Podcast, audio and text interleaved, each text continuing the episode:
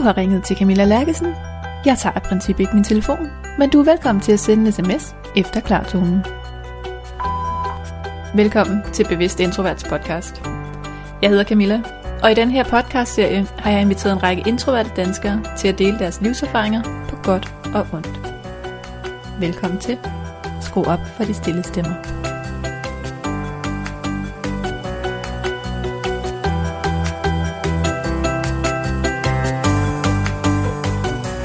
Hvis jeg ikke lige havde vidst det, så ville jeg aldrig have gættet på, at dagens gæst, hun faktisk er introvert. Så da jeg hørte hende omtale sig selv som introvert, så kastede jeg mig ind til tasterne for at sende hende en mail og spørge, om hun ville være med i det her program. Det ville hun heldigvis gerne. Så her kommer hun. Tag fantastisk godt imod Anne Skare Nielsen. Jamen, så vil jeg gerne sige velkommen til dig, Anne Skare Nielsen. Tusind tak. Og Anne, du er jo fremtidsforsker i din virksomhed, der hedder Future Navigator. Det er fuldstændig korrekt. Og så underviser du faktisk i at holde foredrag. Jeg følger jo for eksempel et online-kursus med dig og Sulaim Korani. Det gør du. Nerdy Speakers hedder det. Ja. Og det var faktisk derinde, at du fik sagt i et Facebook-forum, at du er introvert. Ja. Og det havde jeg jo ikke lige set komme. Der er også mange, der bliver meget overrasket. Ja, og det kan jeg også sådan set godt forstå. Men inden vi når til det, har du så ikke lyst til at fortælle lidt mere om dig selv? Jo, det vil jeg i hvert fald gerne. Jeg, øh, er, jamen jeg hedder Anne, og jeg er fremtidsforsker og har den her virksomhed, der hedder Future Navigator. Så er jeg samtidig mor til fire og gift med en vidunderlig mand og bor i Dragør. Så jeg er uddannet biolog og kandidat i statskundskab, og er nok en af de mennesker, som, som godt kan lide at lave rigtig, rigtig mange ting. Altså jeg har det faktisk rigtig fint med at have mange bolde i luften. Øhm, jeg læste faktisk to fuldtidsstudier samtidig med, at jeg læste fuldtid, eller jeg arbejdede fuldtid på en restaurant og jeg synes egentlig stadigvæk, at jeg havde masser af tid.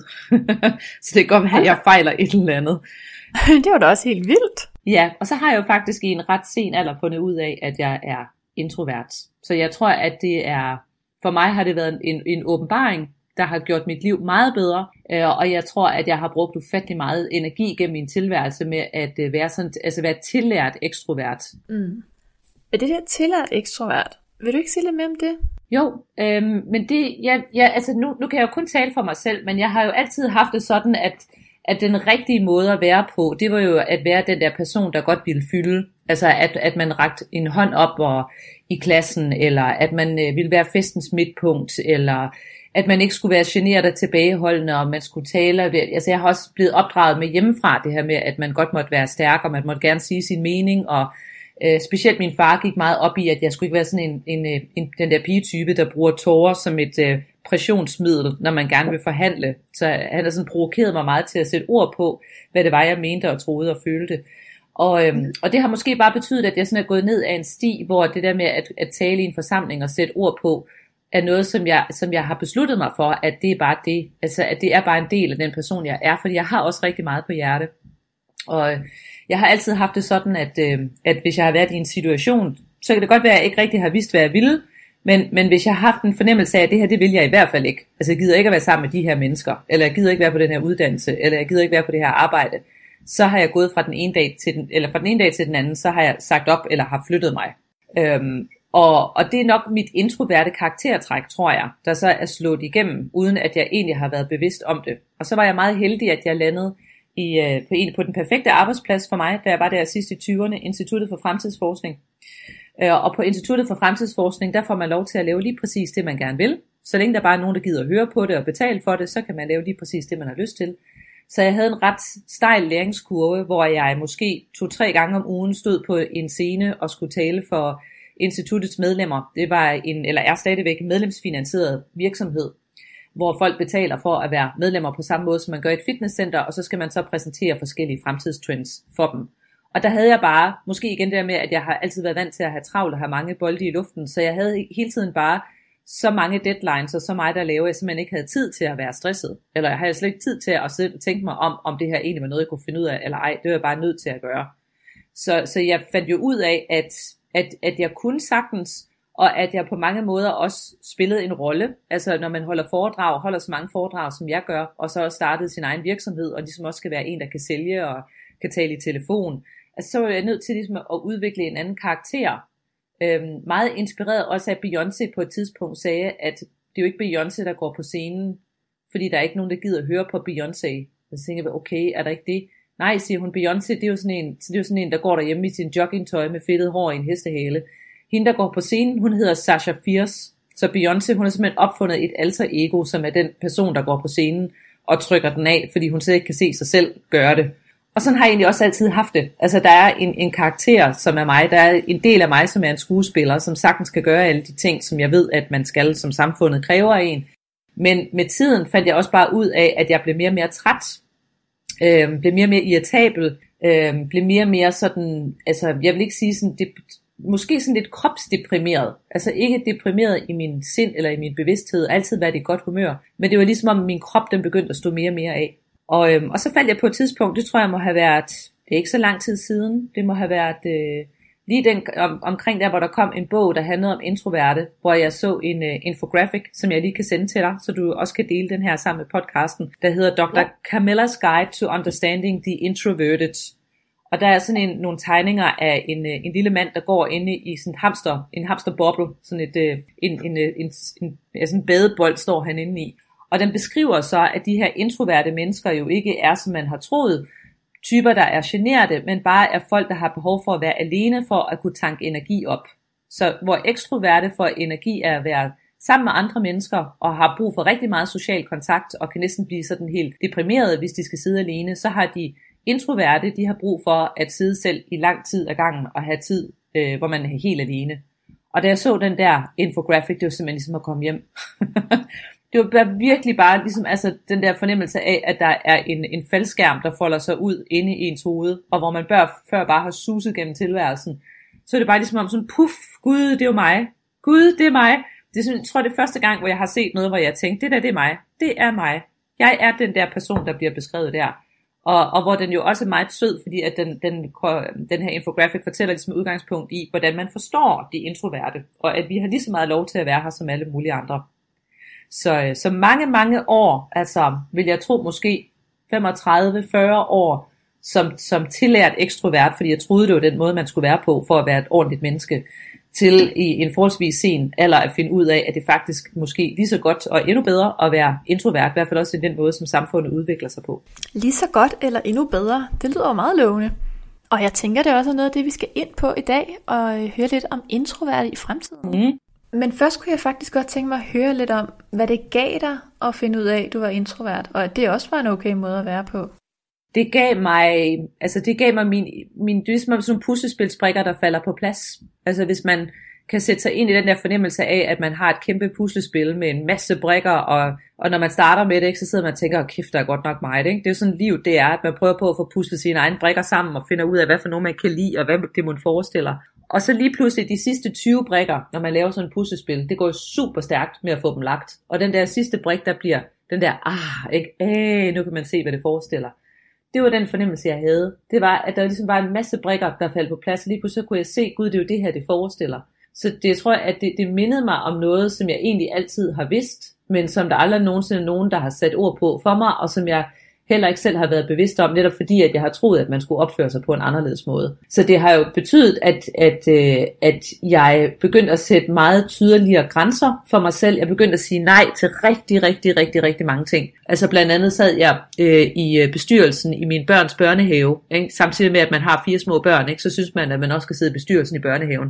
Og jeg havde nærmest, altså også det med, fordi at jeg tror, at på et eller andet tidspunkt, så kan man heller ikke mere som introvert. Det er ikke et spørgsmål om, at man bare kan vilde sig ind i det. Jeg var på et tidspunkt tidspunkt simpelthen ved at udvikle en eller anden form for panikangst ved tanken om, at jeg skulle med til et eller andet, altså netop sådan et møde i, uh, i børnehaven. Uh, specielt med telefoner kan jeg stadigvæk have det den dag i dag, at, at jeg kan næsten få helt, det er ikke så slemt mere, men jeg var virkelig ved at udvikle en panikangst over for, over for at tale i telefon. Og her skal jo så siges, at min telefon ringer rigtig meget, uh, og jeg har meget tit journalister, ikke, der gerne vil have, at jeg kan komme i studiet. Og jeg har ikke noget problem med det, så snart jeg er på, så snart jeg er sammen med andre mennesker, så gør det mig ikke noget. Øhm, jeg plejer også at sige til dem, at jeg er bedst i real time. Så, så hvis bare vi skal være på, og jeg ved, hvad spillereglerne er, og jeg ved, hvad der forlanges af mig, jeg ved, hvor kameraet det er henne, og så kan jeg styre rundt med det hele, og jeg er den bedste gæst at have i studiet for alle journalister. Men det der med, når min telefon ringer, og jeg ved ikke, hvem det er, og jeg ved ikke, hvad de vil, og, og, og, og hvor jeg ved ikke, hvor lang tid tager den her samtale, kan jeg komme ud af den igen. Det med at sidde i et møde ikke, op i børnehaven, og så bare, du ved, det hele er bare noget bullshit, og, og snakke om økologiske gulerødder, og, og man måtte ingenting, og sådan noget, jeg kan slet ikke rumme det. Og bare det der med så begynde at lytte til mig selv, og så sige nej. Bare sige nej. Altså bare det der med, det lærer jeg også til andre introverte, og i virkeligheden også rigtig mange kvinder i min omgangskreds, det er at kunne sige nej. Jeg har rigtig mange, du ved, der kommer til mig og siger, at de har det problem, og de kan ikke finde ud af sådan her. Så siger jeg til dem, kan du, kan du sige nej? Nej, men det er de ikke helt sikre på. Så siger jeg, så øv dig i det. Prøv at sige nej til mig. Nu, siger jeg, nu spørger jeg dig, vil du med mig ud og spise brunch på lørdag? Og så kan jeg jo se på dem, de står sådan, yeah. nu skal du sige nej. og så siger de, nej, men øh, vi, nej, du skal bare sige nej. Og det er så svært for folk, men det vil jeg virkelig sige mit bedste råd til dem, der sidder derude, der føler, altså der kan, der kan føle sig hjemme i det, jeg siger, det er at øve sig i at sige nej. Og så tro på det her med, at du skylder ikke dem en forklaring på, hvorfor du ikke vil med til deres brunch, eller deres bestyrelsesmøde, eller deres pigeferie, eller deres fredag aftensfest. Fordi hvis du kan mærke på dig selv, det har jeg simpelthen ikke overskud til, så siger du bare nej. Og hvis I så siger, jamen hvorfor ikke det, så siger du, det er fordi jeg har ikke lyst. Altså jeg kan virkelig, virkelig godt lide at være sammen med dig, men jeg kan simpelthen ikke rumme, at vi skal være sammen med 22 andre mennesker. Jeg vil rigtig gerne mødes med dig på søndag, så kan vi drikke en kop kaffe, eller vi kan gå en tur, eller du ved, det er jo, på en eller anden måde er vi jo lidt ligesom sådan nogle, nogle hostage negotiators i amerikanske film. altså det bliver, hvor man, hvor man er simpelthen så bange for at blive taget, taget som gissel i et eller andet, du ved, et eller andet forum, hvor man sådan ved, kan komme ud herfra igen. Altså nu skal vi til guldbryllup eller sådan noget, ikke? Man tænker sådan, okay, hvor lang tid tager det her? Og bare man ved, okay, der er nogle rammer, det starter her, det slutter her, vi skal sidde her, det er de her mennesker, vi skal snakke sammen med. Og så hjælper det mig netop rigtig meget det med at sige, at okay, jeg siger nej til rigtig, rigtig, rigtig meget, rigtig meget. Til gengæld, det jeg så siger ja til, det går jeg også all in på. Så får de altså 100% af skare, når jeg går ind i det. Og derfor så har jeg enormt god samvittighed, når jeg siger nej. Det er faktisk en rigtig fed måde at se det på. Ja, fordi at, at det er jo det, vi igen tror, altså hvis man siger tillært ekstrovert. Fordi jeg tror, vi introverte, vi forstår ikke rigtigt de der sociale spilleregler. Så vi bliver meget bekymrede for, du ved, bliver folk nu kede af det, eller bliver de sure, eller... Og så kan man ende med sådan helt at trække sig fra alle sociale sammenhænge, fordi man egentlig ikke helt forstår, okay, bliver folk knokne nu, eller, eller bliver, bliver jeg så udelukket fra fællesskabet, eller hvad nu hvis jeg siger nej til det der, hvad for nogle omkostninger har det? Og der synes jeg klart, at man gerne må sige også til dem, man har i sin, øh, Uh, vi skal snakke om cirkel 47. cirkel ja. 47, den skal vi lige have med. Øh, det var egentlig, jeg lærte af en, øh, en mand, der hedder Sigfrid Andersen, cirkel 47. Cirkel 47, det er, at man skal, man skal ligesom forestille sig, at man står på en stor parkeringsplads. Og så har du et stykke kridt, og så tegner du en ring omkring dig selv. Det er cirkel 1. Ja? Og ja. i cirkel 1, der står du selv. Du står altid i cirkel 1. Det er din okay. cirkel, det er din ø. Der er ingen, der har lov til at pisse på din ø og der er ingen, der kan komme ind i cirkel 1, medmindre du tillader, at de skal komme derind. Mm. Og det vil sige, at dem, der får lov til at komme ind i cirkel 1, det vil jo selvfølgelig være ens små børn. Det skal de være. Når de fylder 15, så skal de have et los i røven, og så skal de ud i cirkel 2, sammen med alle de andre, som man føler, at dem her, de er meget tæt på mig, men de behøver ikke at skulle være helt inde i cirkel 1. Så i cirkel 2, der kan man have sin kæreste, der kan man have sin bedste ven eller sin bedste veninde, der kan man have sin hund, der kan man have sin, sin mor eller sin far. Hvis man har et så godt forhold til sine forældre, at man ved, at de elsker en betingelsesløst, og man er rigtig gode venner med dem, og de bygger en op, så må de gerne være i cirkel 2. Hvis ikke de gør det, så skal de måske være i cirkel 6 eller cirkel 7. Øh, hvis man har nogen, nogen i sin omgangskreds eller i sin familie, som man er nødt til at være sammen med, men som bare dræner en for energi, så skal de bare ud i cirkel 14. Altså med, at du ved ligesom det, der, jeg behøver ikke at forholde mig så meget til det, du siger. Du kan godt være en del af min tilværelse, men du sidder herude. Og så er der alle de andre, altså dem, der siger dumme ting, eller som man har et overfladisk forhold til, det er cirkel 47. og det er jo også det, du lærer på Nerdy Speakers, ikke? Når, vi er, når du er med i det her forløb sammen med os, det er, at der sidder altid, når man holder foredrag, den der skråt til venstre type, der skal sidde og se sur ud, eller komme med dumme bemærkninger. Og der skal man altid bare tænke, at det er cirkel 47. Det er cirkel 47, ikke? Han går ikke hjem og tænker ondt om mig, jeg behøver heller ikke at gå og tænke ondt om ham. Og, og jeg synes, for som introvert, det med at lave de her cirkler omkring sig selv, så man måske lige hver morgen, når man vågner, før man står ud af sengen, så kan man godt lige ligge og så lige lave den der boble af energi omkring sig selv, og lige minde sig selv om, at her står jeg i cirkel 1, i min egen boble. Jeg kan altid vælge at gå, jeg kan altid vælge at lade være med at høre efter. Jeg kan altid vælge bare at sige nå, jeg behøver ikke at reagere. Jeg kan egentlig godt være sammen med andre mennesker. Det er jo ikke det, der er problemet.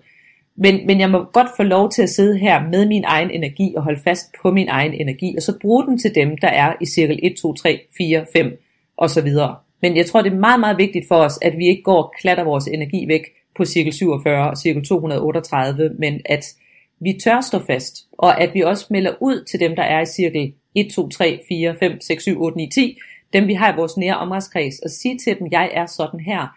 Jeg har et stort behov for at være alene, og det er ikke fordi, jeg ikke kan lide dig. Jeg kan bare ikke rumme mere. Jeg har været sammen med så og så mange mennesker den her uge, og nu har jeg altså behov for at sidde i weekenden helt klemt op i hjørnet, med en dyne på, og en, og en stor hat, og en iPad, og høre telefoner på, og så bare være i fred i syv timer. Thank you very much. Det må jeg godt.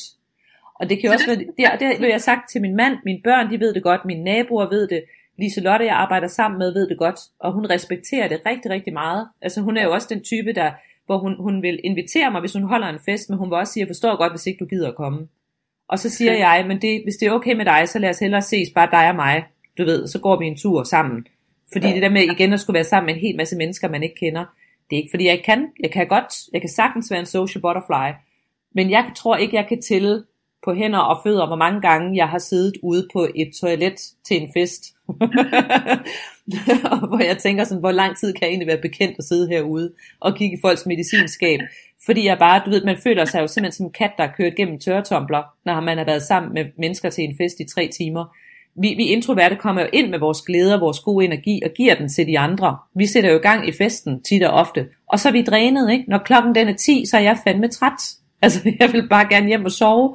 Og så er jeg gift med en ekstrovert mand, ikke? som først er kommet i gang, når klokken er 10, så nu vil han gerne fest. Nu er det ikke så slemt længere, men jeg har virkelig haft problemer med også nytårsaften og holde mig i gang til over midnat. Altså virkelig den der med at sidde og kigge på, oh, hvornår den, hvornår den fart over 12, hvornår den fart over 12, fordi så kan jeg komme i seng, for nu kan jeg simpelthen ikke rumme mere.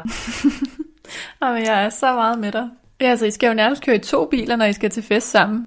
Ja, jamen det kan jeg også det med at køre, fordi også sådan et, et sluk for musikken i bilen, har jeg også vendet mig til. Altså behøver ikke at være larm omkring en hele tiden. Jeg har investeret i nogle ret dyre høretelefoner til mine børn, fordi at hvis der kører et fjernsyn, og en radio, og en opvaskemaskine, og en tørretumbler, og fire mobiltelefoner, og min mand sidder med computer og lytter til et eller andet, jeg bliver fuldstændig sindssyg. Altså jeg kan slet ikke rumme det. Og så kan jeg selvfølgelig også godt gå en tur, men der har jeg det igen så, nej, det her det er mit hjem. Altså jeg skal også have lov til at sidde i sofaen midt i mit hjem, og så må de andre altså også en gang imellem respektere, at der skal være stille. Hvis de så vil larme, så må de gå op på deres værelser. Men stuen er lidt ligesom et, et fredhelligt område, hvor hvis jeg siger, at nu er det altså nok, nu, nu, nu er der stille, ikke? så tager jeg høretelefonerne på, så kan vi være i nærheden af hinanden. Men stillhed er jo fantastisk. Jeg elsker stillhed. Ja, er der så forskel på, hvornår du er ekstra presset, eller er der perioder, hvor du kan tolerere lidt mere, eller hvordan er det med det? Mm, jeg vil sige, jeg synes, jeg har lært med årene, at mit liv er meget sådan et landmandsliv. Og når jeg nu ser landmandsliv, så mener jeg den, den nostalgiske udgave af landmandslivet. Ikke det der med pesticider og, og grise i etager, men, men den der måde, man tænker tilbage på, hvordan vi troede, at landet var, når, når himlen var blå og græsset var grønt. Fordi en, en landmand følger jo sæsoner. Så en landmand ved jo, at der er et tidspunkt på året, hvor jeg skal så. Og det kan jeg ikke bare sige, nu gider jeg ikke, det er jeg nødt til at gøre. En landmand har nogle dage, hvor der skal høstes. Og hvis der nu bliver regnvejr om tre dage, så ved han, at jeg skal have høstet i løbet af de næste to dage. Fordi hvis jeg venter tre dage, og det regner, så, så er høsten ødelagt. Og sådan er mit liv også. Altså det jeg kan se gennem året, det er, at jeg har nogle perioder, hvor jeg har rigtig, rigtig, rigtig meget at lave. Og så har jeg nogle perioder, hvor der lige pludselig ikke er noget at lave. Og da jeg var yngre, der blev jeg jo sådan helt, altså som, som selvstændig, ikke? så tænker man, shit mand, ikke? nu er der tre uger, hvor jeg overhovedet ikke har noget i kalenderen. Og så bliver man sådan helt panikket, ikke? men jeg tænker, ja, det er, der er noget, der skal laves hele tiden. Og så har jeg fundet ud af, nej, det er fordi, at når man er selvstændig, så har man ofte nogle perioder, hvor der er super drøn på, og så lige pludselig så bliver der stille. Og fordi at jeg ved, nu er jeg jo efterhånden ved at være, tror jeg, 46, at jeg ved, at det er sådan, det er. Jeg har lige haft en, øh, for eksempel i december måned, havde jeg mega meget at lave. Mega travlt. Og så ved jeg, okay, nu bliver det jul, så bliver der stille og roligt, og vi skal hjem til min, til min mands forældre på en gård, hvor der er masser af plads, det er dejligt, det kan vi rumme. Jeg kan gå en tur med hunden, når jeg trænger til at, at få hvilet ørerne. Og så kommer jeg tilbage, og så bliver det januar, ikke? og så kommer der meget at lave. Så putter jeg en ferie ind, sådan at jeg ved, okay, nu bliver der noget tid her, ikke? hvor jeg kan sidde og lave ingenting. Øhm, jeg er lige kommet hjem fra ferie, og der kan man jo også nogle gange, ikke, som man siger, hvis du tror, du er, er hvad man siger, if you think you are enlightened, enlightened try spending a week with your family. det har, nu har det bare været en skøn ferie den her gang, ikke? men da ungerne var små, der synes jeg sagde til ned med nogle gange, det var hårdt at skulle holde weekend sammen med sin familie. Men ja. jeg har med vilje også lagt en fridag ind efter, altså når jeg kommer hjem fra ferie. Så i, i går mandag havde jeg sat ind i min kalender, at der holder jeg fri. Så har jeg en hel dag, hvor jeg ved, okay, der kan jeg bare sidde og kigge ud i luften, hvis jeg har brug for det, eller læse en bog, eller få ordnet mine mails, og ikke snakke med nogen. Så, så det hjælper mig rigtig meget til netop ikke at komme ud i de her, kan man sige, ud i, i grænseområderne af, hvad man ved, hvornår man ikke kan klare den længere. Ja. Så tænker jeg på, meget ofte når vi snakker introverte og ekstroverte, så snakker vi om, at samfundet er indrettet efter sådan nogle ekstroverte idealer. Hvad tænker du om det? Jamen det er jo indrettet efter de ekstroverte A-mennesker. Ikke? Bare det der med, at jeg er også B-menneske. Thank you. så det, altså, det er bare, bare det med at kalde nogen for A-mennesker og B-mennesker. Det lyder jo simpelthen så skrækkeligt. Øh, og så kan man sige, hvorfor er det A-menneskerne og de ekstroverte har fået lov til at indrette samfundet? Ja, det er jo fordi, de kom tidligere op end os andre. Ikke? Vi lå og snude, mens de var i gang med at bestemme, at vi alle sammen skulle køre på arbejde på samme tid, og at vi skulle holde fester, og vi skulle komme hinanden ved, og at man skal sidde i en klasse med 25 andre børn og råbe hinanden ind i hovedet. Så jeg tror måske, det er fordi, vi bare har været lidt for langsomme til at, at, uh, ligesom at kræve vores ret. Men til andre tider har vi nok også fyldt rigtig meget. Altså jeg kunne godt forestille mig, at de, de introverte har også været dem, som var religiøse på den rigtig kedelige måde. Det er dem, der har siddet ligesom i Babettes gæstebud, hvor hun kom med alt den lækre mad. Der var det jo sikkert Babette, der var den her ek- ekstroverte type, ikke? den blomstrøde, der havde været i Frankrig og havde lært nye middagsretter, der kommer hjem til de der introverte vestjyder, der sidder i deres uldne svætre og ikke snakker med hinanden og kommer med det der mærkelige mad. Så jeg synes ikke, der er noget i at sige det der med, at det ene er bedre end det andet, eller det andet det er godt eller skidt. Men egentlig, at vi alle sammen bare skal finde ud af, hvordan kan vi blomstre på de præmisser, der nu er vores. Og jeg tror, at det bliver ligesom med, med homoseksualitet. Der siger man jo om den, den øh, næste generation, der kommer nu, at homoseksualitet for dem er mere en skala, end det enten eller. Hvor gamle, gamle mennesker som mig, ikke, vi, vi er sådan vokset op med at sige, at hvis du er homoseksuel, så er det enten eller. Altså enten er du til piger, eller også er du til drenge. Og det der med, at så lige pludselig du skifter over, det er noget mærkeligt noget. Men der siger man faktisk, at, at, at i fremtiden vil det være sådan, at vi alle sammen er lidt homoseksuelle. Så vi er måske nogle af 90-10, altså 90 til, øh, til det andet køn og 10 til sit eget. Nogle er 50-50, nogle vækster ind og ud, og så tror jeg egentlig også, det er med introvert ekstrovert. Jeg tror, at man er med nogle af 50-50, ikke? altså alle mennesker har jo behov for at komme hjem og fordybe sig, og sidde og hygge sig og binge Netflix i, øh, i en weekend. Og på andre tidspunkter, så har man måske bare behov for at være ekstrem ekstrovert og være udadvendt, fordi man har siddet og læst til eksamen i tre måneder. Så jeg kunne godt tænke mig, at vi så det på den måde. Altså i stedet for at se, at det er en del af ens identitet, at sådan her er jeg, og jeg er introvert. Og så egentlig bare sige, at det er nogle, nogle karaktertræk, eller nogle, øh, nogle kort, man har på hånden, som man kan spille på den mest optimale måde, men det skal ikke definere en. Det synes jeg faktisk er en virkelig spændende sammenligning. Den har jeg aldrig hørt før. Altså også fordi, at jeg har også nogle, nogle veninder, som klart vil være ekstroverte, blandt andet Sulaima Gorani, som jo også er med til at lave Nerdy Speakers, og hun er jo mm. arketypen på en ekstrovert person. Altså hun er jo virkelig en social butterfly, som er helt eminent til at netværke og til at huske folks navne, og du ved, sådan egentlig virker oprigtigt interesseret i andre menneskers liv. Men når hun er her hos mig, når hun er hjemme fra USA, så sidder vi jo og putter os i hver sin ende af sofaen og snakker ikke til hinanden i flere timer. Så hun har jo også det samme behov for også, øh, øh, hun gør det meget med sport, altså så hun løber en tur og tager min hund med, eller hun tager til yoga, hvor der heller ikke er nogen, der kan ringe eller snakke til hende. Men hun er måske 80-20, altså 80 ekstrovert og 20% introvert, hvor jeg er 80% introvert og 20% ekstrovert. Og jeg tror, at hvis vi bliver gode til den der med at kunne mærke efter, og også at vores omgivelser siger, okay, nu kan jeg godt mærke på dig, at du begynder at blive lidt intro. Nu tror jeg, at du skal sætte dig hen i hjørnet, og så tage de 3-4 timer, hvor der ikke er nogen, der snakker til dig eller at det kan være helt okay også at tage en uge i sommerhus alene, altså uden at man er mærkelig, at det skal være mere acceptabelt ikke at ville tage sin telefon. Altså det skal vi også snakke om, fordi det er faktisk der, hvor jeg møder den største modstand, det er, at jeg, jeg, jeg nægter at tage min telefon, når den ringer. Men hvis jeg ja. tror, hvis vi, bliver, hvis vi bliver bedre netop til at anerkende og sige, at jeg, sådan er jeg, nu har jeg det her behov, nu kan jeg mærke det her inde i mig selv, at man så egentlig alle kan være 50-50. At alle kan få lov til at være ekstroverte, når der er brug for det, man har energi og overskud til det, og alle kan få lov til at være introverte, fordi vi netop også er på vej ind i en tid, hvor fordybelsen skal have mere plads, hvor vi skal til at dygtiggøre os, og hvor vi ikke skal surfe så meget rundt i alle mulige sociale medier og overfladiske kurser og overfladiske bekendtskaber, men at vi nok egentlig kommer tilbage til sådan en anden form for et lokalsamfund igen, med nære relationer. Så det tror jeg, det er rigtig godt, hvis man sidder derude og tænker på, at det handler mere om at få en balance ind i det her med, at leve et godt liv med ekstroverte og introverte karaktertræk. Ja, okay, så fremtiden siger du, den er sådan mere 50-50? Fordi jeg havde måske en forestilling om, at vi faktisk ville gå mere mod de introverte præmisser, når nu vi har fået så rigeligt af sociale medier og interaktioner og forstyrrelser hele tiden. Det gør den også. Så det, det er helt rigtigt set. Altså, at man sagtens kunne forestille sig, at de introverte vil komme, komme mere til, til, bord, til bordet. Problemet det er jo bare, at hvis, hvis vi opfatter, som mange jo stadigvæk gør, at de introverte er lidt den der, du ved, den lidt, den lidt tilsandede type, som øh, er langsom øh, og som er dårlig til at tale i forsamlinger. Øh, fordi så kommer vi sgu ikke til der er alt for mange Donald Trump-typer i den her verden, og trumlende, øh, hvad hedder sådan nogle bullies, øh, der, der mobber andre ud af de sociale fællesskaber. Altså der skal ikke, der skal ikke ret mange rådne æbler til, før at sådan et system ikke kan hænge sammen. Og det er jo også derfor, at vi netop ser det her med, at alle mennesker går og råber, og der er så få, der lytter. Øh, at fordi at der skal ligesom noget til for at kunne fylde i den her verden, og kunne, kunne sige, hvem man er, og kunne øh, sælge sig selv, og kunne stå op for sig selv og, og vælge det, som man tror på er det rigtige, og ikke bare følge med strømmen. Så det er der, hvor man er nødt til, hvis man kun har 20% af det, af det ekstroverte, så det er der, man skal bruge dem. Det er til at sætte sine grænser, til at kunne sige fra, til at kunne sige nej og ja til det rigtige og til det forkerte. Men jeg synes jo, at vi introverte vil gøre det, altså hvis vi virkelig viste, hvordan man kan blomstre som en introvert, så når man siger, at det er 50-50, og inviterer alle dem, der er ekstro til også at få lov til at sidde og fordybe sig og dygtiggøre sig, og være stille sammen, øhm, og, og kunne være netop i de der relationer, uden at have det der FOMO, ikke? fear of missing out, som de fleste mennesker har, konstant hele tiden. Og det er jo blandt andet også derfor, at vi har lavet det her Nerdy Speakers, som du er en del af. Det er fordi, vi synes jo, der er så ufattelig mange dygtige mennesker.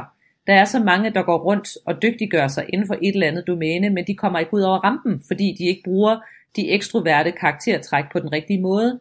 At man måske som introvert tror, at man skal ændre på sig selv, eller at man skal gå på kompromis med sig selv, for at være det menneske, som man gerne vil være. Men det skal man ikke. Det skal man ikke.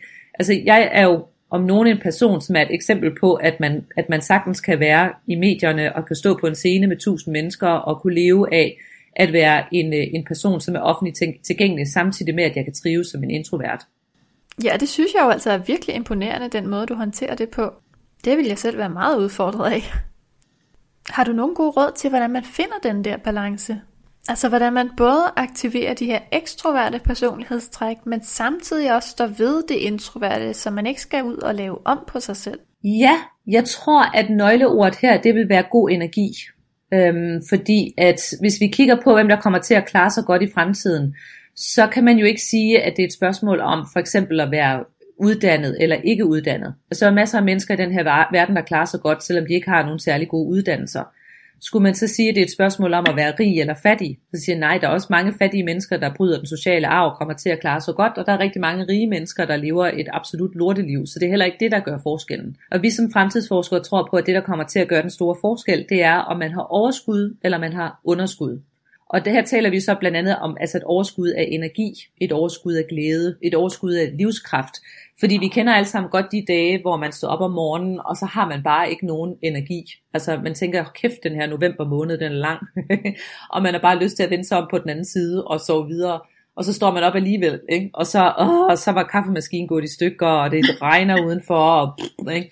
Altså det der dage, hvor man bare er drænet for energi. Hvor omvendt de dage, hvor man har masser af energi, så gør det ikke noget, at det regner så vågner man med et smil på, man springer ud af sengen, man får bagt nogle boller, man får gået en tur, man får trænet, man får spist sundt. Så alle de gode ting i livet hænger sammen, og alle de dårlige ting i livet hænger sammen. Så som mennesker er vi nødt til at tage ansvar for, at vi hele tiden er i en eller anden positiv spiral, hvor vi godt kan se, at det jeg gør giver mig energi, og det gør mig glad, og det er derfor, jeg er blevet født, og jeg kan mærke, at jeg påvirker verden positivt, og jeg har tillid til mig selv til, at det her, det kan jeg godt klare. Hvis jeg, hvis jeg kommer ud i en situation, hvor jeg bliver syg, eller jeg bliver fyret, eller jeg ikke har penge nok, eller hvad det nu kan være, så opsøger jeg mennesker i min omgangskreds, som har overskud. Så skal jeg ikke sætte mig hen sammen med nogen, der også sidder og trækker mig ned i levbestejen. Så er jeg nødt til at gå hen og være sammen med andre mennesker, som trækker i den rigtige retning, eller jeg ser foredrag på, øh, på TED, eller jeg læser en bog, eller jeg tager et kursus, så jeg hele tiden søger at komme ind i den der positive spiral, hvor jeg får overskud af energi. Øh, Liselotte og jeg har i Future Navigator, vi har altid brugt god energi som vores succeskriterier. Så for os har det aldrig været profit, eller de rigtige kunder, eller status i at komme på forsiden af en avis. Det har altid været, om vi har god energi. Altså har vi god energi, når vi går i seng om aftenen, og har vi god energi, når vi står op om morgenen, og så vil vi også rigtig gerne have mere energi om fredagen, end vi havde om mandagen, og mere energi om mandagen, end vi havde om fredagen. Og det er ikke altid, det lykkes. Men de dage, hvor vi så har nogle problemer, hvor vi godt kan mærke, at okay, nu begynder det at skride lidt, så siger vi stop, så snakker vi med hinanden, og så finder vi ud af, hvad skal vi rette op på, for at vi kommer tilbage i det her med, at vi har god energi. Fordi hvis vi har god energi, så kan vi sætte os alle mål og nå dem, selvom det måske tager rigtig lang tid. Altså blandt andet har vi jo i Future Navigator i øjeblikket et mål, der hedder shitload of money strategien. Fordi vi har rigtig mange ting, vi gerne vil påvirke, blandt andet skolesystemet og journalistikken og så videre. Vi har fundet ud af, at vi simpelthen er nødt til at tjene nogle flere penge, sådan at vi får nogle, noget mere muskelkraft til at kunne gøre alt det, vi gerne vil. Og, og jeg er overhovedet ikke i tvivl om, at vi kommer til at tjene a shitload of money. Jeg mener, at gode mennesker skal tjene flere penge, fordi hvis ikke vi gør det, så tager alle de onde mennesker dem, og de laver onde ting med dem. Men jeg har overhovedet ikke nogen tvivl om, at, vi, at det kommer til at lykkes for os, fordi at vi har energi med os. Hvorimod, hvis vi bliver drænet for energi, og vi bliver syge, og vi bliver trætte, så ved jeg, om det her det kommer alligevel ikke til at lykkes, fordi du har simpelthen ikke den rigtige benzin på din bil, til at du kan køre derhen, hvor du gerne vil. Så det vil være mit gode råd til de introverte, der sidder og lytter til, det er, at vi bliver rigtig god til at mærke efter ind i dig selv, i din, stå der i cirkel 1, og så, så anerkend for dig selv, at det må du godt. Du, det, er din, din, det er din ret som menneske, at du må stå i din egen cirkel 1, og kun invitere de mennesker ind i din cirkel 1, som giver dig energi, og som bygger dig op. Og hvis ikke de gør, så losser du dem ud i cirkel 7. Og du må gerne sige nej, og hvis du kan mærke ind i dig selv, at det giver mig virkelig meget energi at sige nej, så siger du bare endnu mere nej. Og du skylder ikke folk en, und, en undskyldning eller en forklaring på, hvorfor du siger nej. Du kan bare sige, at det gider jeg ikke. jeg kan ikke rumme det. Jeg vil rigtig gerne have fred. Jeg har så mange i min omgangskreds også, også folk med små børn, som bruger deres weekender på, at så skal de til en fest, og så skal de være sammen med nogle venner, og så er der nogen, der kommer på besøg, og så kommer de over og snakker, og så siger de, hvad skal I? Og så siger de, ja, vi skal ikke noget. Altså drengene skal til noget sport, men jeg skal ikke en skid. Nå, hvorfor ikke det? Jamen det er fordi jeg gider. Fordi jeg synes det er vidunderligt at kunne kigge frem mod en weekend og så vide, at fredag, der skal jeg bare sumpe i sofaen med mine unger. Og lørdag, der kan jeg lave lige præcis det, jeg har lyst til, og det kan jeg også på søndag. Og det må jeg godt. Og det giver mig enormt meget energi. Øhm, så, så det er ligesom at tage ejerskabet tilbage til sig selv og kunne mærke efter ind i sig selv, at hvis det giver dig god energi, og, og det påvirker dig selv positivt, og jo helst også andre mennesker positivt, så er det det rigtige for dig at gøre. Det lyder simpelthen bare så fantastisk dejligt, det du beskriver der. Og jeg giver dig meget, meget ret, selvom jeg synes, øh, jeg oplever, at det kan være meget svært at sige fra, men det er lige præcis det, der skal til. Og det at have sådan en tom weekend foran sig i kalenderen, det, der er nærmest ikke noget bedre. Men Anne, du får det jo til at lyde så nemt. Det vil sige, det er, jo, det er jo små skridt. Altså, det er jo ligesom at spise en elefant, ikke? At hvis man tager en lille bid af den hver dag, så er det nemt. Øhm, men der er faktisk også mange mennesker, det har jeg fået før, ikke, hvor folk de kigger på mit liv, og så siger de, okay, selvstændige og fire børn, og mand og hus og rejser, og så er der lige noget tv, og så laver jeg lige en ny virksomhed og sådan noget. Puh, her siger folk. Så siger jeg, det er fordi, for mig er det ligesom at gå og skubbe på en lastbil. Altså det er også forbandelsen i at leve som selvstændig. Det er, at jeg kan jo ikke sætte mig ned og bare trække stikket. Det, det kan ikke lade sig gøre. Altså selvom jeg holder fri, så holder jeg jo aldrig rigtig sådan fri-fri. Altså jeg laver altid research, og jeg er jo altid lige hen og kigge på, at der kommer noget ind, som jeg skal reagere på. Jeg kan jo sagtens have en journalist, der ringer fredag aften og vil have mig i tv eller radio lørdag morgen. Så der er jo altid lige sådan en lille grundtone af, at jeg altid er lidt på arbejde. Jeg er ikke helt væk fra det, som jeg gør. Så hvis du så mig komme, du ved, jeg gik og skubbede på en lastbil, så jeg kommer gående op ad H.C. Andersens Boulevard, mens jeg skubber på en lastbil. Og så vil du sige til mig, Anne, er det ikke hårdt? Og så vil jeg sige, nej, det synes jeg egentlig ikke, det er. Men det er jo fordi, jeg gør det hele tiden, og den er i gang. Så når, når en lastbil den ruller, så skal du egentlig bare gå og skubbe lidt på den hele tiden. Men hvis lastbilen holder stille, og du skal til at i gang med det, så er det mega hårdt. Og det synes jeg også godt, at man må anerkende, det er, at det der med at, ligesom at få sit liv ind i det rigtige momentum, det er jo noget, hvor du ligesom skal gå, du ved, så skubber du til den, og så skubber den tilbage, den der lastbil, ikke? fordi den måske holder lidt nede i et hul. Så skubber du til den en gang til, men så får den mere og mere momentum på. Så jo mere du ligesom får skubbet i den rigtige retning, så vil man også lige pludselig opleve, hov, nu er det faktisk blevet nemt. Og det må det gerne være. Jeg tror ikke, vi skal bilde hinanden ind, at livet det er særlig nemt. Jeg tror altid, at livet har været super svært og besværligt, og jeg tror måske egentlig også, at det er mere svært for mennesker i dag, end det tidligere har været. Så hvis vi skældner mellem hårdt og svært, så plejer jeg at sige, at hårdt det er, når man ikke gider. Svært, det er, når man ikke ved, hvad det er, man skal gøre. Og jeg tror ikke, at Mm. livet i dag det er så hårdt, som det har været tidligere. Altså i gamle dage var livet jo hårdt, fordi man, man døde i en krig, eller af sult, eller høsten slog fejl, eller der, altså man havde ikke noget sted at bo, og måtte leve i en skov, eller sådan noget. Ikke? Og så var livet rigtig hårdt, men det var måske ikke så svært, som det er i dag. Fordi vi har så mange valgmuligheder, og vi har så svært ved at fordybe os. Og til det vil jeg bare sige, at det kan man også glædes over. Altså at sige, gud var jeg heldig at leve i en tid, hvor, hvor det største problem jeg har, det er, at det er svært at finde ud af, hvad er det rigtige gode liv for mig. Men hvis man sidder og lytter med, og man er 20, 30, 40, 50 år gammel, ikke? jamen så har man jo altså 50, 60, 70 år tilbage af sit liv til at se det som et langt projekt, og så sige, at det her kommer måske til at tage mig et år, eller to år, eller 10 år. Altså jeg sad som ung fremtidsforsker på instituttet og læste, at det tog 10 år at blive ekspert til et eller andet, eller 10.000 timer. Og så sagde jeg til mig selv, fedt, så skal jeg jo bare i gang. Så vil det jo tage mig 10 år at blive verdens bedste fremtidsforsker. Og, og på samme måde med det her med, med introvert, ikke? man siger, at det kommer måske til at tage mig et år at lære at finde ud af at have god energi som introvert. Find nogen at gøre det sammen med. Altså jeg ville jo aldrig have lykkes med noget som helst, hvis ikke jeg havde haft Liselotte, som jeg har min virksomhed sammen med. Der er jo ingen, der får succes alene i fremtiden, og hvis man gjorde, så ville det ikke være særlig sjovt. Så måske lave sin egen lille Facebook-gruppe med fire medlemmer, hvor man kan dele sjove historier og sjove oplevelser og snakke med hinanden om, hvad gør du, når du kommer i den her situation. Øhm, eller egentlig bare have nogen, man kan sidde og sende sms'er til. Øhm, jeg sender selv rigtig, rigtig mange lydbeskeder, apropos det her med, at jeg ikke tager min telefon, når den ringer. Og det er absolut det, jeg får mest skæld ud for. Altså det, det er klart der, hvor jeg skal, er- skal blive ved med at gå og sige nej, nej, nej, nej. Får skæld ud af mine forældre, mine svigerforældre, og min mand, og mine naboer, og mine venner. Hvorfor tager jeg ikke min telefon? Jamen, det er simpelthen så fedt at høre, Anne, fordi det får jeg også hele tiden. Hele tiden, ikke? Så siger jeg til dem, jeg hader at snakke i telefon. Jeg hader at Ja. snakke i telefon. Jeg hader at tage, jeg sidder lige og ved at lave et eller andet, og så ringer telefonen.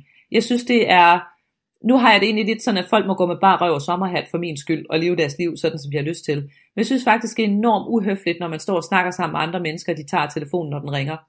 Og jeg forstår simpelthen ikke, at man tager sin telefon, når den ringer, og så siger man, jeg kan ikke snakke lige nu, jeg står og snakker med en anden. Det er sådan lidt, jamen, så lad dog være med at tage den, og tage telefon, svar, tag den! Ah!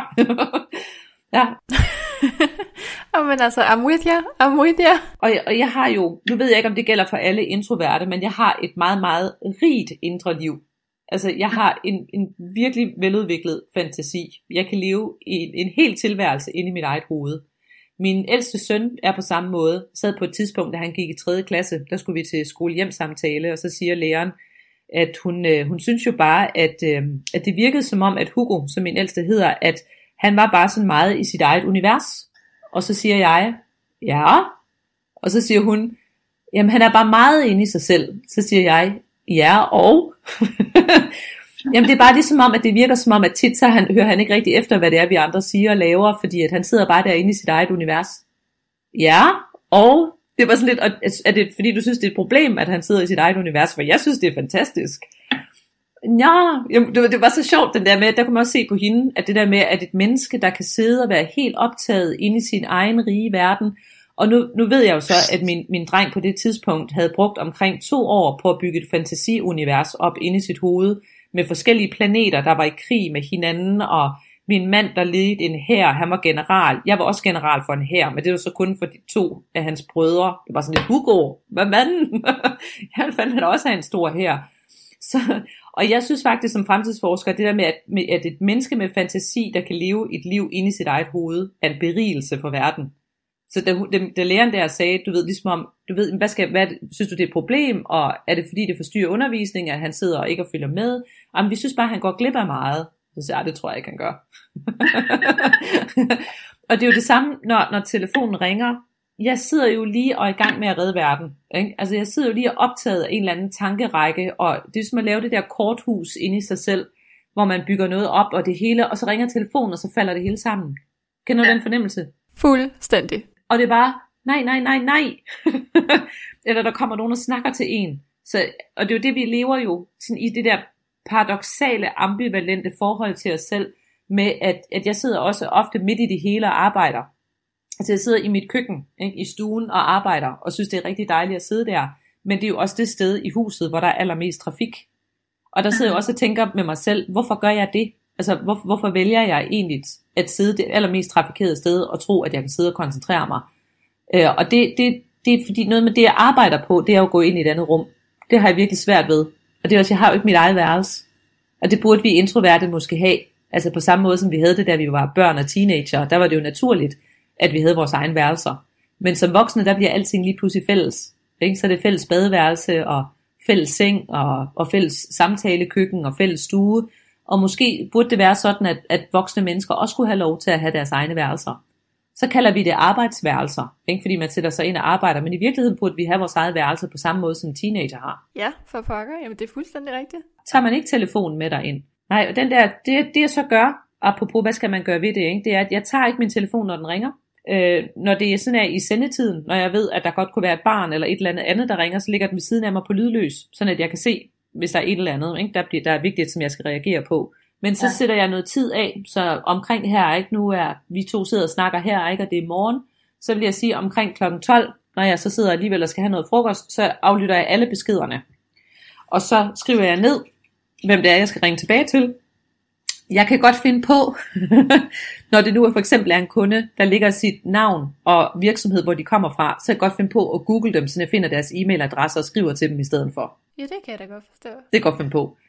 Øhm, fordi det der igen med, at hvis jeg ikke lige har lyst til at snakke i telefon, så ej, det er det ikke ordnes på en mail. Øh, ja. så, så samler jeg sammen, sådan at jeg siger, okay, nu tager jeg måske lige en halv time eller en time, hvor jeg så får snakket med folk. Og jeg har det altid også sådan, at når først jeg er kommet i gang, og når jeg tager de der 3-4 telefonsamtaler, jeg er nødt til at tage, så synes jeg ikke, det er så slemt.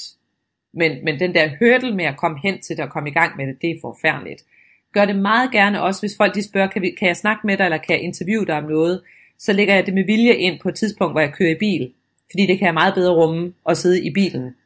Også fordi så kan jeg altid fake, at jeg kører igennem tunnel og lægge på, hvis det bliver træls. og så har jeg fundet ud af noget helt genialt, og det er memoer. Så hvis man har en iPhone, jeg ved ikke, hvad det hedder på en Android, men på iPhone, den er født med en app, der hedder Memo. Når man klikker på den, så kan man indtale lydbeskeder.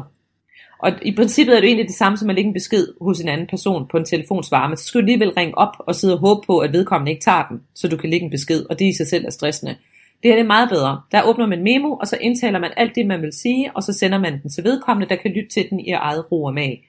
Det gør jeg altid med journalister og folk, der vil interviewe mig med bøger. Det er, at jeg skriver til dem, send mig 3, 4, 5 gode spørgsmål, så svarer jeg på det med, på en lydbesked, og der kan jeg jo så bruge 5, 10, 15, 20, måske en halv time med at sidde og fortælle og forklare, så sender jeg den afsted til dem, og de er så glade. Så har jeg en journalist, der sidder og transkriberer alt det, jeg har sagt, og sender det tilbage til mig til godkendelse, og så læser jeg det igennem og retter lidt til, og sender den tilbage igen, og vi har aldrig snakket sammen.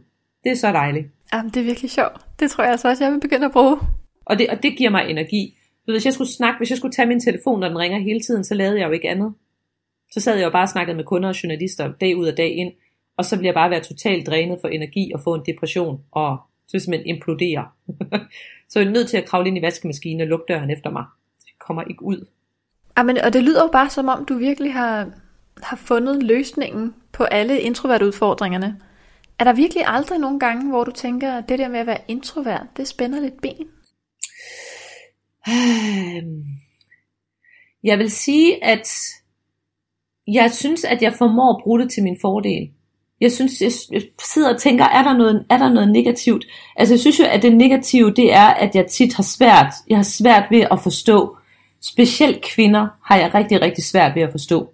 Og det har måske også noget at gøre med, at jeg gik i en ret træls folkeskoleklasse, hvor der var nogle piger, der dominerede rigtig meget. Altså de der smarte drenge og smarte piger, øh, hvor man ligesom måtte vælge at være, være på eller, eller ikke være på. Og der valgte jeg simpelthen bare, som det gider jeg. Jeg gider simpelthen ikke at bruge min barndom og i virkeligheden enormt stolt af den der 8-årige pige, der var, der var voksen nok til at have den selvindsigt til at sige, at man simpelthen ikke kan bruge sit liv på at prøve at rende efter andre menneskers fløjte, fordi de hele tiden ændrer musikken. Når man så endelig har fået de der smarte sko, så er de blevet umoderne. Ikke? Så jeg tænker, ja. så vil jeg egentlig hellere bare stå for mig selv. Så jeg har, jeg har, jeg har aldrig rigtig været en del af et, øh, af et feminin fællesskab, et kvindeligt fællesskab. Jeg har aldrig rigtig lært de der spilleregler. Jeg har aldrig leget med Barbie-dukker. Det har altid været sådan en drengepige, som legede med drenge, dengang jeg var små. Og så får man jo ofte det her problem med, når man er en drengepige, det er, at når drengene vokser fra en, øh, så bliver man jo ikke inviteret med til fødselsdagen, ikke? og så bliver man sådan lidt en underlig dims, der ikke kan være hverken det ene sted eller det andet sted.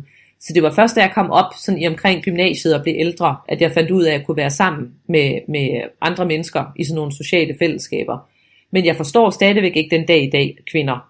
Det har jeg virkelig svært ved. Så jeg har også nogle meget få udvalgte nære veninder, som jeg holder af overalt i hele verden, og som jeg synes er søde og rare og opbyggelige. Men hvis jeg skal til en fest, og jeg ender ved sådan et tøsebord, det har jeg det virkelig svært ved. Fordi det jeg har fundet ud af, det er, at piger ofte snakker om problemer for at snakke om problemet. Øh, og, og det vil sige, for eksempel da jeg var i mødergruppe, øh, og, og der sidder man tit og snakker om det her med, hvad skal de her spise, og handle ind, og mad, og min mand hjælper for lidt til, og du ved, sådan rigtig meget brok, hvor jeg så kommer ind, og så siger jeg, altså min barn, han sover igennem hele tiden, han sover 14 timer i døgnet, min mand er skide sød, og så har jeg lige fået en au pair. og så de andre der, de siger, der er bare så rodet hjemme hos mig selv. Så siger jeg, hvorfor får du så ikke bare en au pair? Så siger jeg, det er de ikke råd til. Så siger jeg, råd til, hvad fanden snakker du om? Det koster 3.000 kroner om måneden på det tidspunkt at have en au pair. Og du har lige været, i, altså lige været 14 dage i Tyrkiet. Jeg vil fandme hellere undvære ferier, mens børnene de er små, og så have en au pair. Og så siger jeg, vi har ikke plads. Så siger jeg, plads? Plads? Har du set, min mand og jeg, vi sover jo inde i sådan et lille bitte rum, fordi vi er nødt til at lave et rum. Jeg kan klart hellere sove ude i garagen, end jeg vil gå og lægge tøj sammen. Og så kan jeg se på dem, de kigger virkelig mærkeligt på mig. Du ved det der med, er det mærkeligt? Og så sidder jeg sådan og tænker, nå okay, undskyld, var det fordi, det der med, at vi skal snakke om problemerne. Vi skal bare sidde og snakke om, at min mand laver for lidt, og vi skal ikke gøre noget ved det. og sådan har jeg det meget tit. Men heldigvis har min mødergruppe, vi har nu været sammen efterhånden i 14 år, 13 år, de har vendet sig til det. Så, så nu, nu ved de godt, at jeg er lidt mærkelig. Og jeg er også sådan en, der siger, sidst var der en, der sad og brokkede sig over sit arbejde, hvor jeg siger til, prøv at høre, nu har du kraftet med brokket dig over det der job i 12 år. Nu synes jeg simpelthen, du skal til at komme videre. Og så kigger de alle sammen på mig, du ved sådan, nå. men, men det har de vendet sig til, så de ved godt, jeg er underlig. Men hvis jeg nu kommer ind i en anden sammenhæng med sådan nogle kvinder, så kan jeg godt se, at jeg, at jeg stiller mærkelige spørgsmål, eller jeg siger mærkelige ting, eller du ved, så snakker man for meget med, med deres mand, og det er også mærkeligt. Og så kan jeg godt, jeg kan blive sådan helt, du ved, hvad, hvad nu? Hvad har jeg nu gjort forkert? Fordi jeg simpelthen ikke forstår det. Forstår du, hvad jeg mener? Er det kun mig, der har det sådan?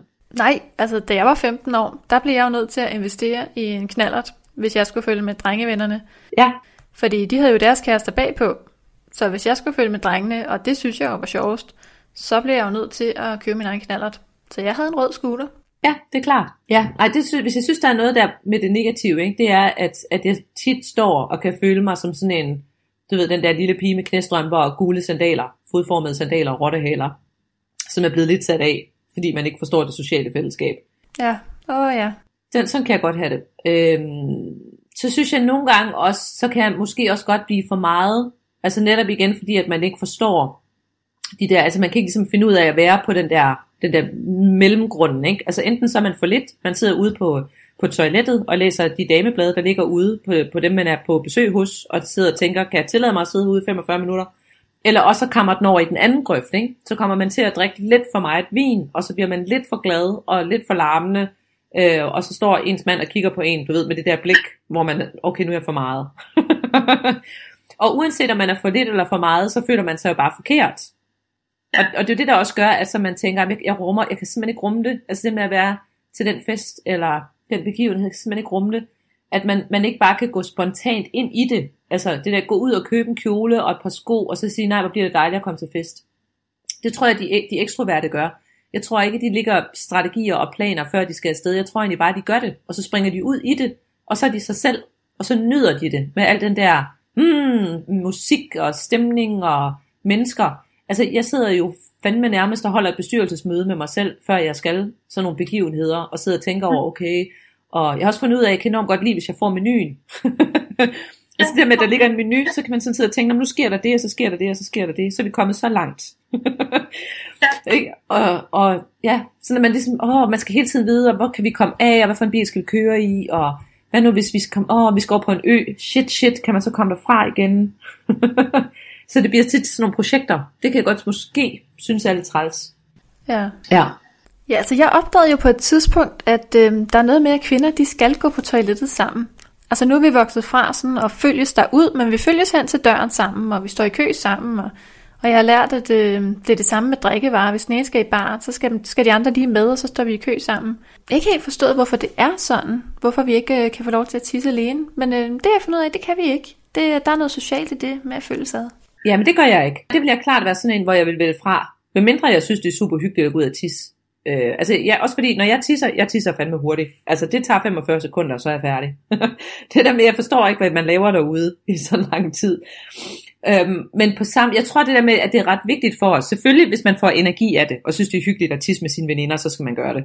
Men man kan også bare være den, der siger, nej, jeg er alene tisseren. Jeg synes, det er rigtig rart lige at få de der fem minutter, hvor jeg tisser i fred og lægger læbestift på, helt for mig selv.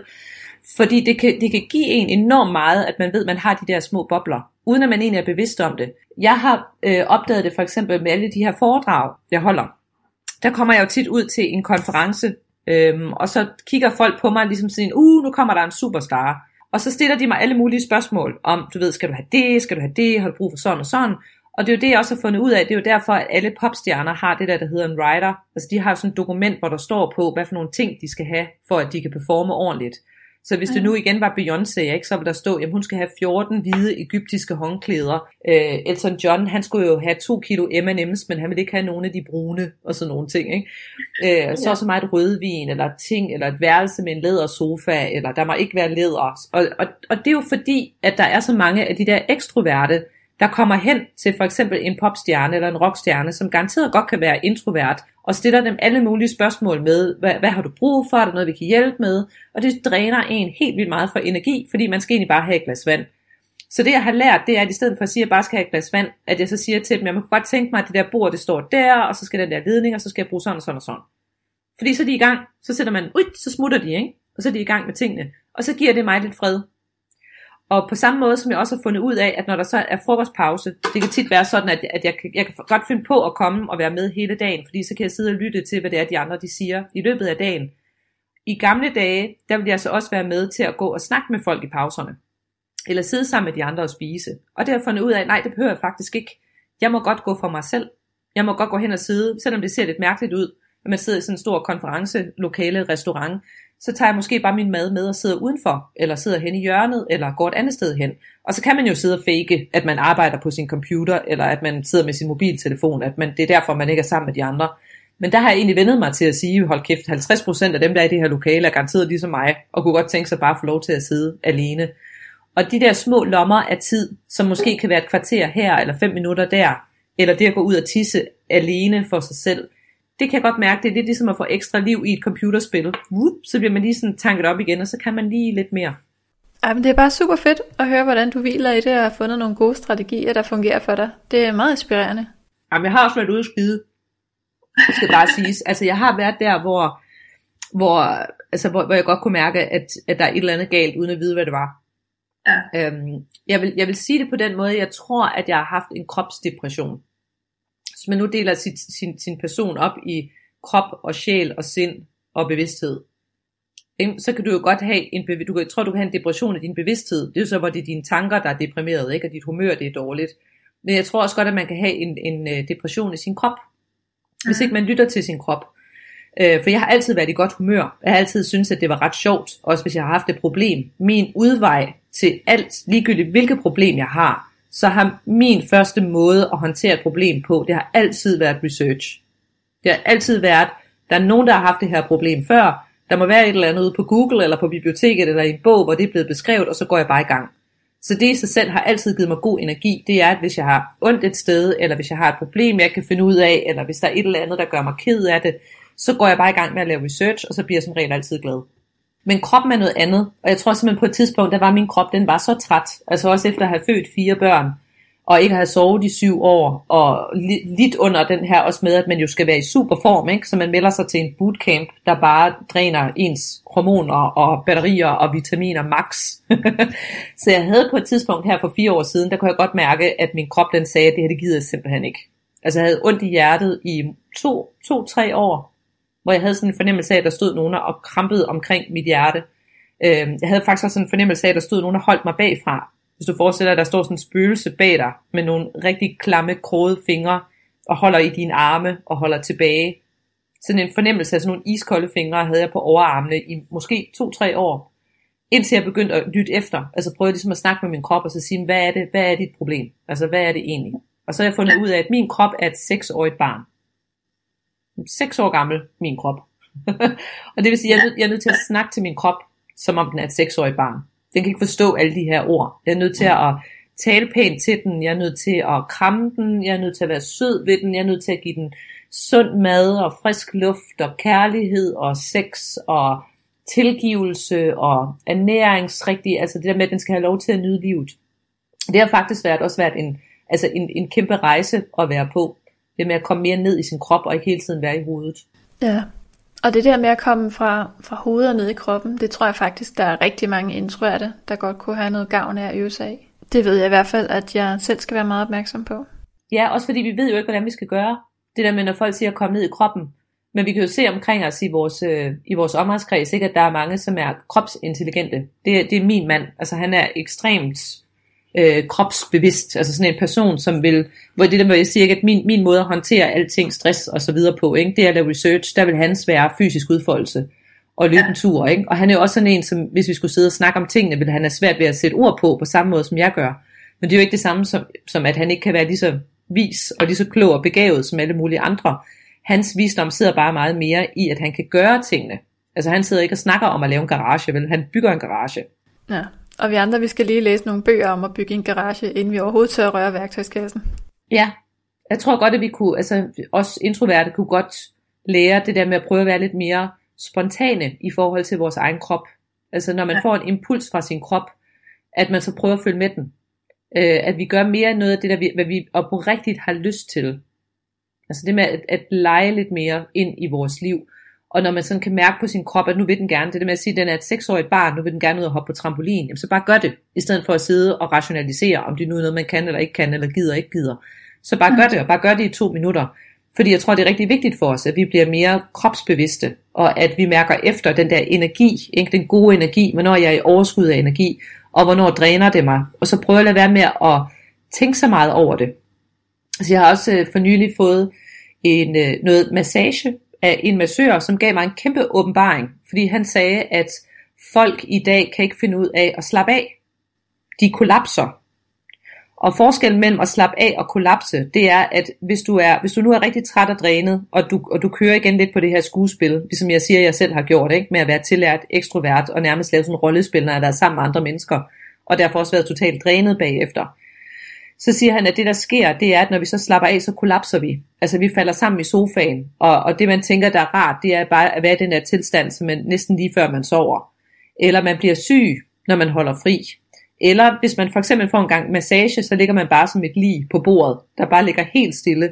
Og nu ved jeg ikke, om du nogensinde har fået en gang massage, hvor du bagefter har tænkt, at du burde egentlig have sagt til vedkommende, at hun må godt have taget lidt mere fat. Ikke? Eller mm. det var sgu godt nok en lang kropsindsmøring. Eller der var et eller andet, der gjorde ondt, som man ikke kunne lide, men man, man sagde ikke fra. Og der siger han, at der skal vi lære at være lidt mere som hunde og katte. Fordi når hunde og katte slapper af, så ligger de jo for eksempel bare med alle benene i vejret, ikke? Og, og bollerne til frit skue. Og når de så er færdige med at slappe af, så, så rejser de sig, og så strækker de sig, ikke? Sådan rigtig sådan, øh. Og så går de hen, og så vil de gerne kløs bag øret. Og så bliver de bare ved, du ved, lægger hovedet op på ens, på ens lår, og nu, vil jeg, nu hvis du skal jeg kløs bag øret. Og så vil de jo flytte sig rundt med din håndbevægelse. Ikke? Det vil så sige, okay, nu vil jeg godt lidt her, lidt på ryggen og lidt på røven. Hvis du rammer dem et sted, de ikke kan lide, så vil de øh, gå, ikke? så vil de flytte sig, eller de vil ligesom på en eller anden måde give udtryk for, at jeg kan ikke lide, når du gør det der. Jeg kan rigtig godt lide, når du gør det der. Og når jeg ikke gider mere, så går jeg bare. Og han sagde, at det er egentlig det, vi skal lære, når vi tager imod kontakt fra andre mennesker. Det er, at rigtig afslappning er jo ikke at falde i søvn, kollapse eller være syg rigtig afslappning, det er jo at kunne nyde sit liv og være i sådan en flow-tilstand, hvor man bare synes, at det her det er dejligt. Her må jeg gerne være, og jeg er sammen med mennesker, jeg godt kan lide at være sammen med. Jeg kan finde ud af at sætte grænser for mig selv. Jeg kan gå herfra, når jeg ikke gider det mere. Og hvis det egentlig var socialt acceptabelt, det her med, at man, at man kunne komme ind, og man ikke nødvendigvis skulle lave den jyske runde, som det hedder, når man kommer til fest, hvor der står 250 mennesker, som du skal give hånd til, ikke? Altså allerede her er vi introverte jo halvdøde, når man har været hele den der vej rundt. Men at man godt kunne få lov til at komme ind, og sådan den der med, nu går jeg lige herhen, og snakker lige lidt med dig, og nu vil jeg egentlig have en super fed samtale. Det er godt nok en reception, og jeg ved godt, at man skal blaffe rundt til en reception, men jeg har egentlig mere lyst til at sidde og snakke med dig i en time. Så gør jeg det. Og når jeg gider mere, så går jeg herfra.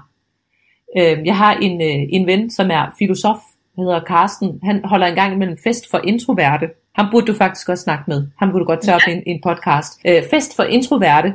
Og, og der må man komme, når man har lyst. Og man må gå, når man har lyst. Man behøver ikke at snakke med nogen af de andre. Øhm, og, øh, og man behøver ikke at sige farvel, når man går. ja, ham tror jeg da lige, jeg skal have fat i. Det kan være, jeg kan score mig en invitation til sådan en fest. Men altså, hvis vi skal til at runde lidt af, hvad er så det vigtigste, man kan tage med sig, hvis man sidder derude og er introvert? Jeg synes, at det er den her, øh, en af den her Guide to Understanding Introverts. Den skal jeg nok lige sende til dig, så du kan dele. Mm. Øhm, og fordi jeg synes, den er meget, meget fin. Altså det for mig var det sådan et puslespil, der lige fik en hel masse til at falde på plads. Og i bund og grund, hvis jeg skulle sætte mine egne ord på det, så er det jo den der cirkel 1. Altså cirkel 47, som vi også bare kalder den i fagsproget, ikke? det er, at man får lavet de her koncentriske cirkler omkring sig selv, og at cirkel 1, det er ens egen boble, og man må godt være i den, og det har man ret til, og, og vi har lige så meget ret til at være her som alle mulige andre, og der vil jo sandsynligvis være omkring 50% af jordens befolkning, der har det ligesom os. Så hvis ja. vi tør selv at træde mere i karakter og leve vores liv på den måde, som, som vi får god energi ud af, så tror jeg faktisk, det vil have nogle, nogle virkelig gode, det vil have gode konsekvenser for vores omgivelser. Ja. Ej, men Anne, det har bare været så fedt at høre fra dig. Det var godt. Du er helt klart et af mine introverte forbilleder. Det er du altså. Jamen, ved du hvad, det er jeg så glad for. Det er jeg så glad for. Altså, det har været en bøvlet rejse og en sjov rejse for mit vedkommende, og selvom, selvom som du siger nu ikke, at det lyder som om, at det bare er super nemt, det, det har jo været hårdt arbejde. Det har det virkelig. Altså det har været meget testen af og prøven, og meget research, og meget også det der med at føle sig virkelig, virkelig, virkelig ensom. Og det tror jeg også er en betingelse for det liv, som vi lever i dag som mennesker. Det er, at vi lever meget længe. Vi kan ikke undgå i den, det lange liv, som vi lever, på et, ikke på et eller andet tidspunkt at sidde og føle os enormt ensomme. Og så er det jo en ringe trøst at få at vide, at man ikke er alene. Hvis man sidder derude som, som ensom introvert, altså både det, at man er introvert og ensom, så også bare huske på, at det er helt okay. Jeg tror, at det er rigtig, rigtig sundt en gang imellem at være så ensom. Man skal selvfølgelig ikke være så ensom, at man får bagglid på ned ad bakken, altså at man falder ned i en depression. Men hvis man kan mærke på sig selv, at det gør man heller ikke, at det her det er bare en tilstand, hvor jeg sidder og skralder, skralder af mig selv, som om jeg er et løg, for at komme ind til et eller andet, der måske er en ingentinghed, så gør det ikke så meget. Altså jeg tror ikke, at livet nødvendigvis behøver at skulle være så skide sjovt og nemt hele tiden. Men at vi er heldige at være født i en tid, hvor vi kan få lov til ligesom at gå på opdagelsesrejse i os selv, med alt hvad det nu giver. Jamen tusind tak, fordi du havde lyst til at være med. Det var så lidt, og øh, jeg er jo altid frisk på at lave flere, fordi at øh, der bliver lavet alt for lidt af det her, som du gør her øh, med, med de introverte, synes jeg. Der bliver sat alt for lidt, for lidt ord på det. Øhm, så jeg synes klart, Camilla, at hvis du har lyst til at, og, og hvis der er nogen derude, der vil stille spørgsmål, ikke? og du kommer tilbage med nogle spørgsmål, så kan vi sagtens lave en podcast mere. Fantastisk. Det kan godt være, at jeg holder dig op på det. Det er godt. Men øh, tak for i dag. Ja, tak herfra. Og vi snakkes ved. Det gør vi. Hej hej. Tusind tak, fordi du havde lyst til at lytte med. Som Anne siger i podcasten, hvis du har nogle spørgsmål, så må du endelig sende dem min vej, og så kan vi lave en podcast til med Anne. Så øh, skriv til mig på camilla eller find mig på Facebook og, øh, og skriv en besked derinde. Vi høres ved.